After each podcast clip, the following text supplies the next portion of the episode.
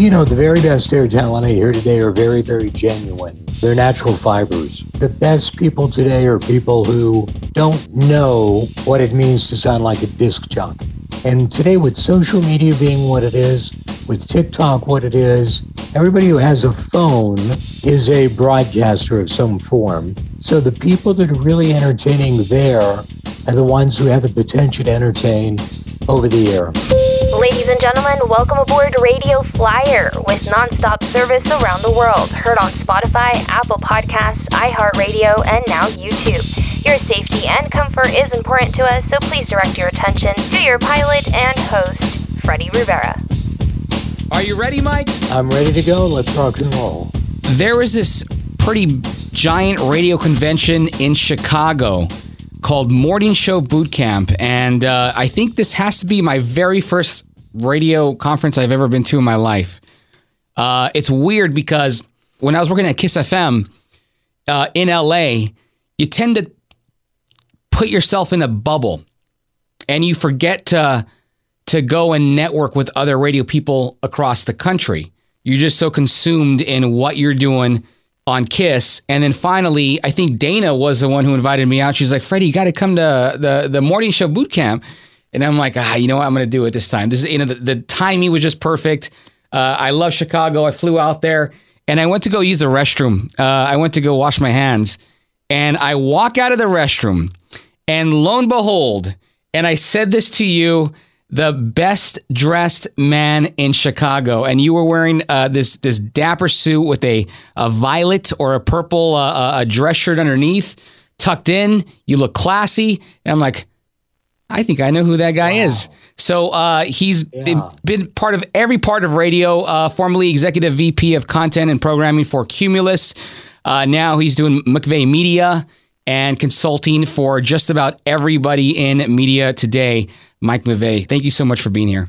Freddie, thank you not only for the invitation, but for the compliment. Thank you. I appreciate it. There's only been a few people who dress as well as that in radio.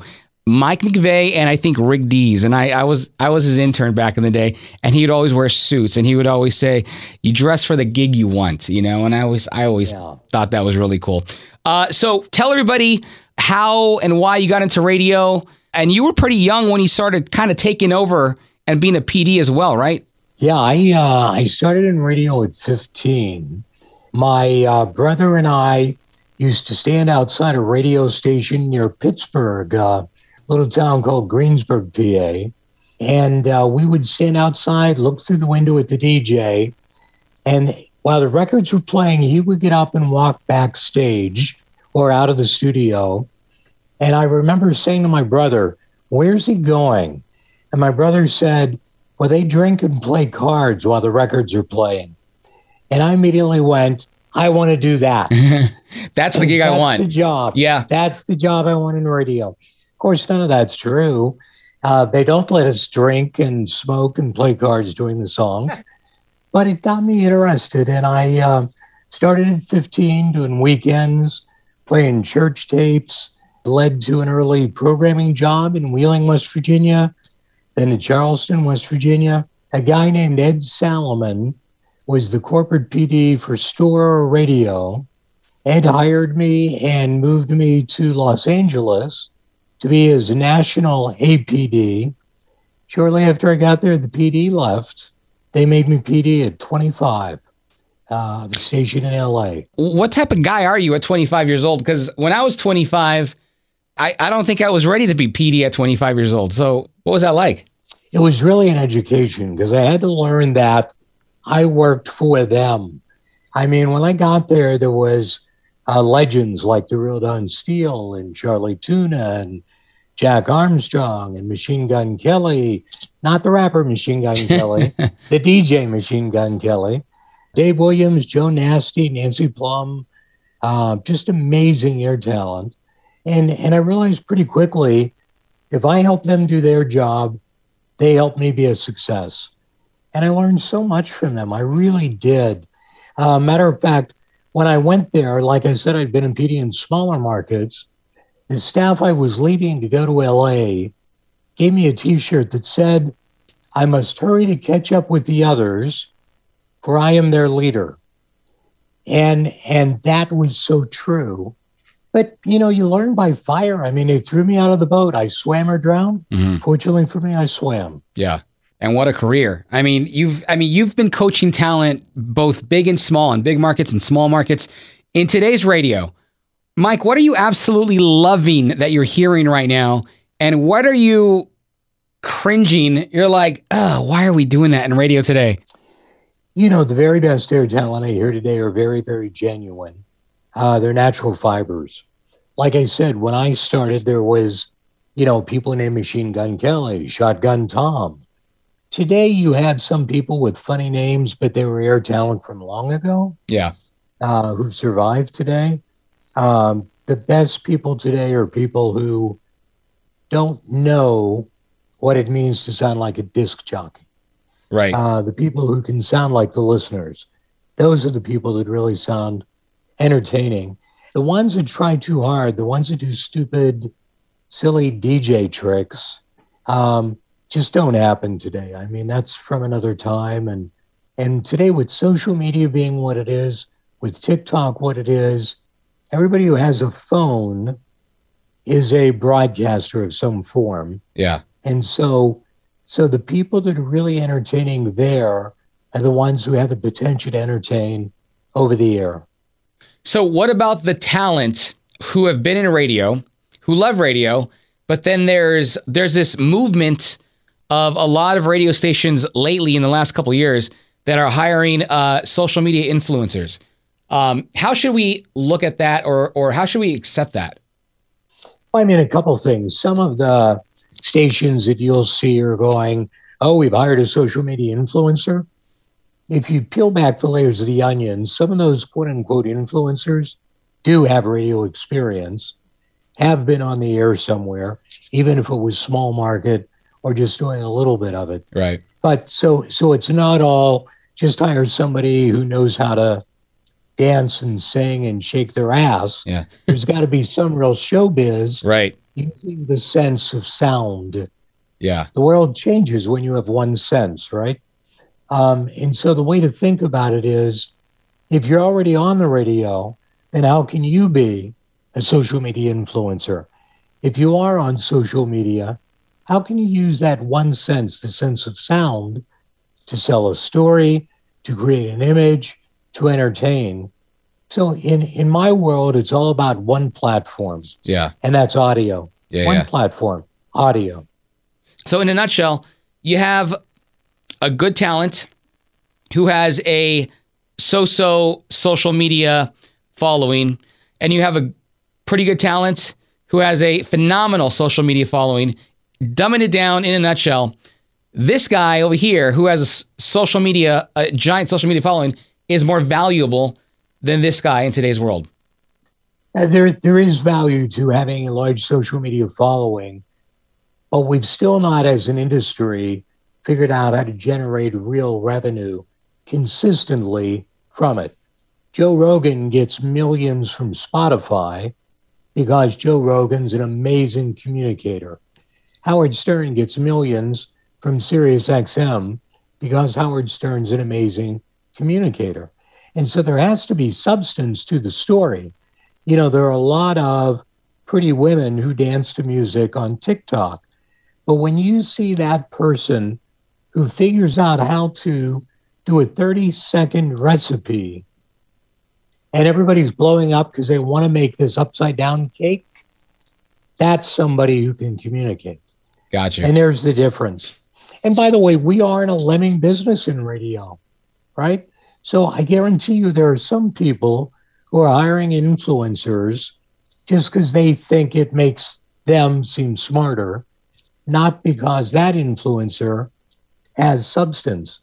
I would rather hire a comedian who has a strong social media following because that person knows how to communicate right. in quick bite. There is a book uh, I read called The Seven Habits of Highly Effective People. Uh, great book. Did you ever read that book? Yeah, absolutely did. Did you like it? Yeah. Yeah, I liked it very much. I even uh, wrote a book for radio uh, with Larry Rosin of Edison Media. It was called The Seven Habits of Highly Effective radio stations. Really? Uh, and so we apply Wow. that. Yeah. Well, yeah, very to- much so. to this question. Well, if if you can give just three habits of highly successful broadcasters uh, who are winning today, what would you say those three things are, in your opinion? Amazing ability to communicate through stories. Great storytellers are always in demand. Second thing would be great connectivity with the audience, be it a local audience or a national audience. Are you able to communicate something that connects with that listener and means something to them? The third thing would be be everywhere and be seen everywhere. If you can be everywhere and be seen everywhere, then you become a top of mind talent. And that top of mind awareness in the very noisy world we live today makes you memorable. And being memorable is what gets you listeners, ratings, revenue. Wow. Thank you, Mike McVay.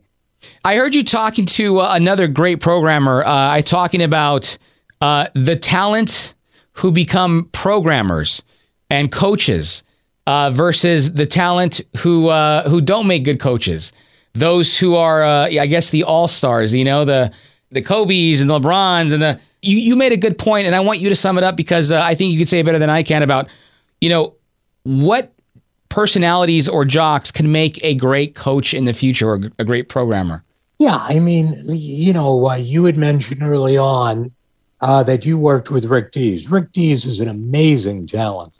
Even today, he's still an amazing talent. And so, if you are working with Rick Dees, he's going to be able to show you things and he's going to say to you, Watch how I do this, and you'll learn from it.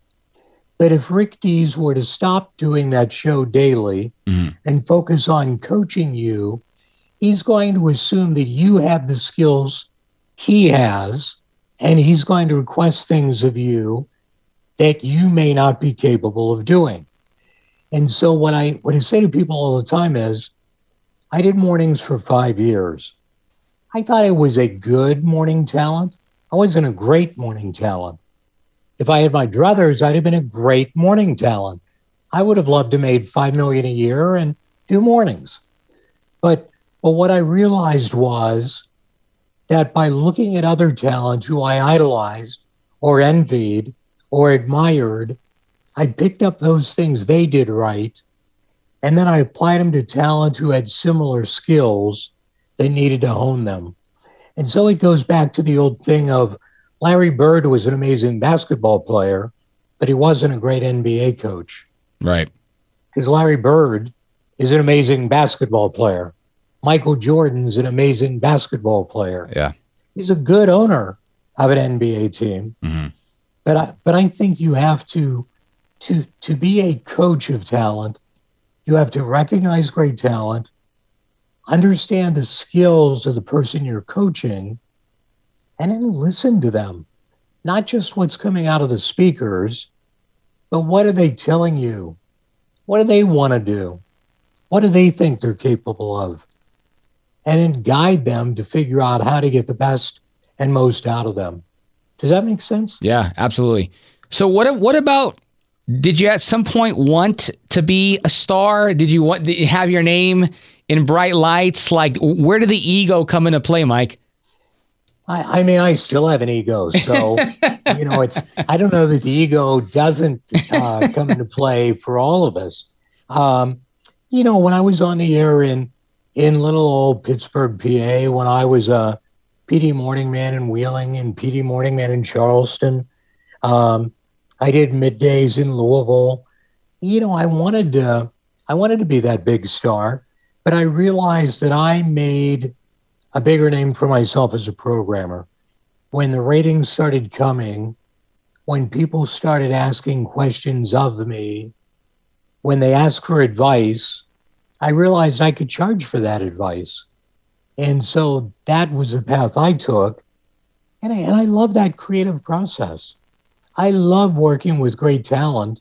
And, and I'm really happy about some talent I've discovered along the way that I've helped become bigger some that were pretty big and I helped become even bigger, and amazing people I got to work with that I feel honored to have uh, spent any time with along the way. We were talking about Rick Dees, and uh, one of the moments that I'll always remember was I think I was fresh out of high school, 18 years old, and he gave everybody a gift card for Christmas, you know, and he gives me a, uh, I think it was a Ruth Chris Steakhouse gift card, and it was for fifty dollars, and I he gave it to me, and I'm like, whoa, fifty dollars, I can go so many times, and then I went one time, lo and behold.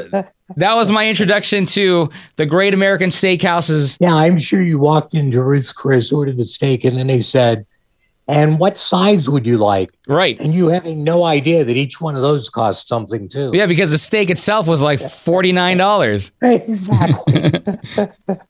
um, a lot of the things that I picked up and learned at the morning show boot camp, uh, going back to social media, is oversharing your life on social media or, or, or, or at least staying relatable and relevant. Where do you draw the line?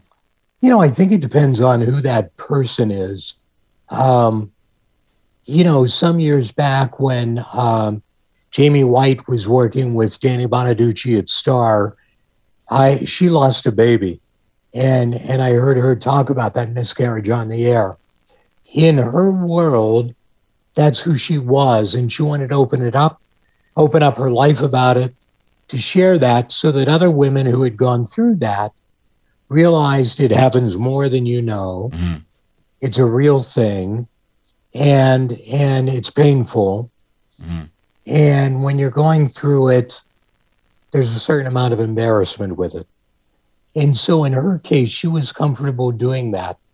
I know a lot of other people who not only would never share that, but were uncomfortable hearing her share that. Right. I think it comes down to who you as a person are. I would never ask a talent to share something they're uncomfortable with. If if talent want to share something on their socials and they want to talk it on the air about it on the air, mm-hmm. that's up to them. And and there's other talent that I've worked with.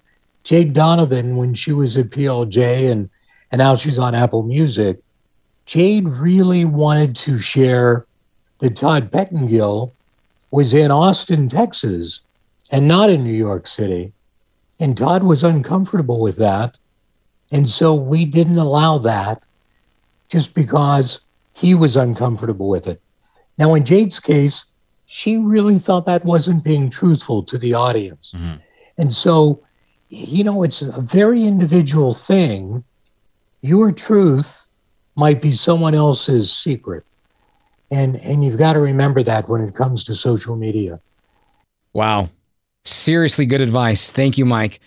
Mike, a, a lot of the industry has changed, I, I guess, in the last couple years for obvious reasons. I mean, everything is growing so rapidly and, and you know i'm trying to keep up myself by reading art you know business articles from like you know harvard business review about what it takes to stay on top and not only stay on top but what it takes to uh, be a quick learner and adapt and being able to adapt to an ever changing industry.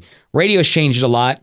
Um, in what ways have you seen it uh, uh, change in a positive way versus uh, a, a, way that's been of a, a, a, new challenge to the industry? You know, I think I think all change is scary, and I, I love that you asked this question because I write a column in Radio Ink that's out there every Monday, and about once or twice a month, someone will use a fake name and write some thing about radio being ruined or or some other negative thing. And and and I mean, first off, like in Bill Maher's world, new rules, you shouldn't complain about something unless you have a solution. And so to all the naysayers who just are, get off my lawn. Right, right. You know, come on, have a solution. But the other part of it is it's been changing since radio began. And, it, and everything changes. And so, to the people that complain about change, you, you've either got to figure out how to be malleable and evolve, or you got to go do something else because nothing is static. Things that are static die. Right. Things that stop growing die. So things have to change. And so there was AM only. Then it was AM FM. My God, when I was starting in radio as a kid, we were worried about CB radios hurting the time spent listening of radio Yeah. because all these people were talking on CB. And then you come to different types of radio and more channels and music television and so on. Look at the DSPs now Spotify, Pandora, go on and on, name them all. There are new ones popping up. Their competition is increasing. It becomes a lot less easy and much more hard when you have more competition. And so I just think my approach has always been what's new, what's interesting. We're hearing about artificial intelligence where they can duplicate your voice. If you're an air talent, you should either be afraid or you should be figuring out how it's your voice they want to copy. And so you just can't stop and fear it Yeah. and complain about it. When I was a young guy and and I was moving up the ranks as a programmer, and I would hear the old PDs grumble, I would nod my head and go, "Yeah, it's tough." And in my brain, I was going, "Why don't you retire so I can have your job?" and I'm sure there's people that want your job and my job. Yeah. And I pray to God there are that they're out there. I, I guess at some point everybody gets to that realization that like you know you're either going to be fluid with the change or you're gonna you know you're gonna be the uh, the old guy in the back and wanting to fight it you know and I think uh, especially in today's world not only is it radio that's changing but it's uh it's almost every other industry that's rapidly changing today. How did you? Uh, uh, I guess it's through experience, but become a consultant not just to uh, radio stations here in the United States, but beyond. I mean, you you're in multiple countries. How did that happen? I mean, I mean, you know, I don't know if it's a dumb question, but I I, I sincerely want to know. Yeah, no, not a dumb question at all. Um, you know, first off, the way I became a consultant was early in my career, a couple of stations I worked at had consultants. I admired them. I liked watching what they did. Um, and, and I and I remember thinking to myself, if I do really well as a programmer, I could become a consultant. And along the way, I became a general manager and I bought some radio stations. And then I became a consultant because people were asking me for advice and were willing to pay for it.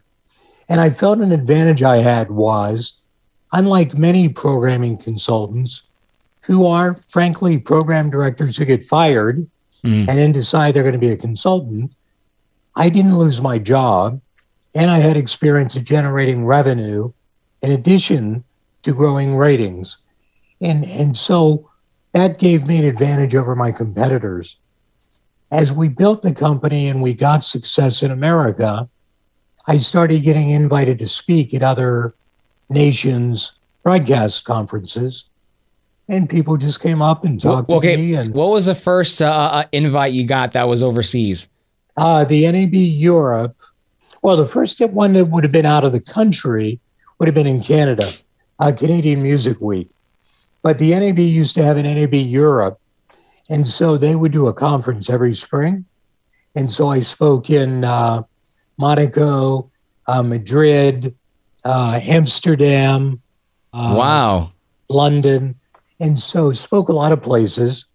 Uh, Canadian Music Week was the first out of the country, and then I spoke at the uh, Federation of Australian Broadcasters, and in New Zealand, the Mobile Awards, um, and so that led to clients in in all of those countries.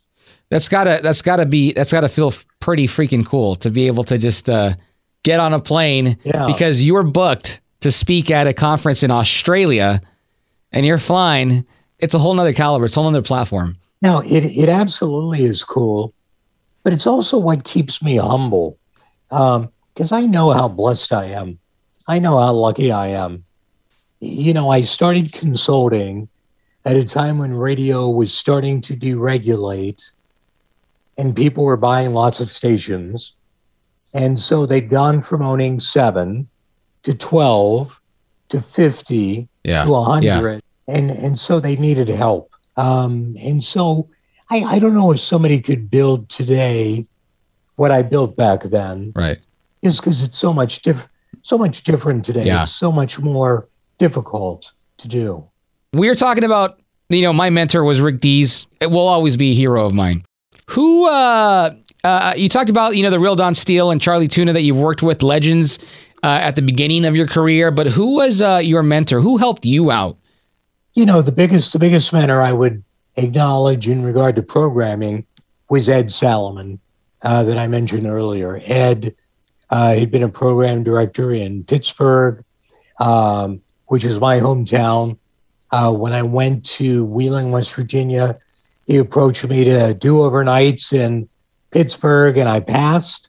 Um, when I went to Charleston, West Virginia, by then he had moved to New York, was programming WHN, and was the uh, corporate PD for Storer.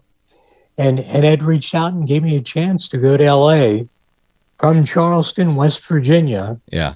to be an APD in the corporate side. And I, I learned so much from him. He was a good teacher. Um, there was a jeweler who owned the radio stations I was the market manager of in Cleveland, a guy named Larry Robinson. Uh, Larry owned JB Robinson Jewelers. Larry, when he bought the station, hired a guy who'd been mostly a PD in my life. Um, I'd had one market manager job before, small market, Mobile, Alabama, and he gave me a chance. And Larry taught me a lot. He was a former MBA instructor from Harvard. Wow. And so Larry would say to me, Here's why you want to do this. Yeah. Here's why this makes sense. And so I learned so much from him. And then I have to say, uh, a guy that was a consultant for me in the early days, Charlie Cook. Uh, Charlie Cook was the first person my wife and I hired a year after we started the company. Uh, Charlie's still a high profile programmer today. And we just learned a lot by trial and error Yeah. you know, calling each other, going, "Don't ever do this. this fails," or Yeah. "Hey, this worked." And I would say those are the first three that come to mind. Do you ever look back at your career and you think it's one thing to have you know Mike McVay on the podcast, but it's an, it's it's almost like you know to to celebrate your career and all the achievements you've done. I mean, it's it's a it's a list. It's a lot.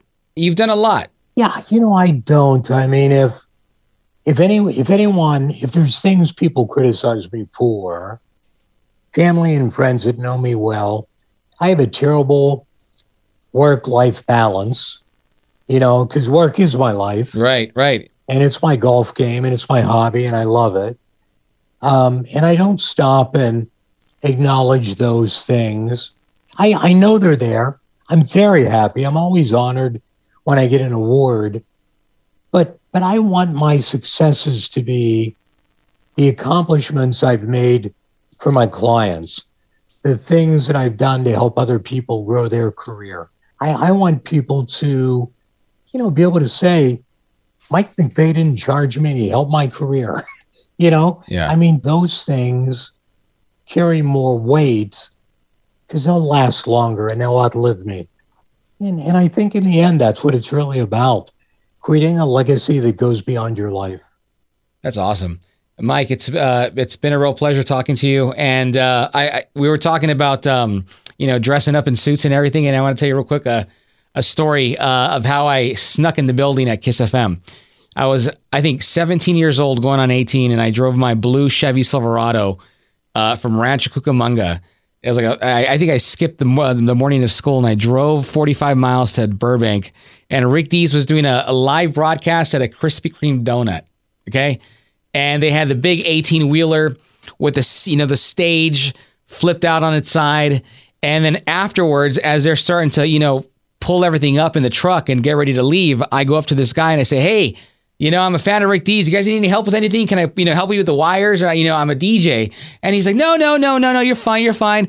Well, how, how, can I, can I meet Rick Dees? And they're like, yeah. So he brought him out. I took a picture with Rick Dees, and they said, hey, would you like a tour of Kiss FM? And I said, yes. Two weeks later, uh, I get the tour. I meet Rick Dees. They sit me down. They put these old school headphones on, and they award me four Wango Tango tickets on the air. And it was probably the worst air check I I ever I, I've I, I still have it. I don't know where it's at, but I still have it somewhere. But it's terrible. Mike. It was just awful, but it was it was So fun and ask- embarrassing. Let me ask you the question: How how cool was it then to eventually be an air talent at Kiss FM? It was incredible. It was awesome. I mean, you know, I, I felt like I've reached the pinnacle of my career earlier than I thought I I had hoped for. You know, every, everything happened so fast. You know, I, I think I was a I was an intern for Dees for a year. I became a phone op, then a board op, and then I went to 99.1 KGGI, and I was I think probably the longest part timer there. I was there for seven years, Mike. Eventually got the full time gig. A year later, I think I was bugging John Ivey with air checks like all the time. And, you know, John would never respond. I think there was one where he said, not good enough, keep trying. And I'm like, oh, all right, cool. So that was like the biggest thing, biggest deal for me to get uh, from John Ivey. Not good enough, keep trying. So that was that meant he was listening. So finally, I kept sending him air checks, and Lisa Marie calls me on the phone. She says, "Hey, uh, John, John Ivey's about to call you right now. Are, are you by your phone?" And I said, "Yes, I am. I'm here." Okay, cool. And John uh, calls me up, and he goes, "Hey, Freddie. So listen, I got a weird gig. Uh, you know, JoJo uh, said great things about you, and he he needs a new producer. Come over to us, uh, become JoJo's full time producer. We'll put you on on the weekend and overnights. I know it's you know it's something different. You're not. eh, I'll give you the weekend to think about it. Call me on Monday and we'll talk then. And I said, John, you can give me the weekend to talk uh, to, to think about it, but my answer is yes, absolutely yes. Being that young, going to Kiss, it was just like an explosion in the head, Mike. It was. I'm thankful for, for Yeah. uh, things that have happened Yeah. to me too. So I think it's fabulous. Hey, well, thank you. Let me apologize to your uh, listeners. I'm wrestling with an upper respiratory thing. So that's why my voice sounds like I'm uh, coming through some form of harmonizer today. no, you sound great. You sound great. Yeah, thank Um, you. Thanks. I'll email you and keep keep you posted anyway. But thank you so much, Mike. You are you are truly you, a, a legend, and uh, I'm so thankful that I got to run into you near the bathrooms at that uh, morning show boot camp. That was pretty cool. Likewise, and thanks. Once you send it to me, if it's okay, I'll put it out on my uh, socials. Oh heck yeah, well. I would love that. Thank you, Mike. Appreciate that. All right, great man. Take care. Thanks. All right, you too, Mike. Bye. Bye bye.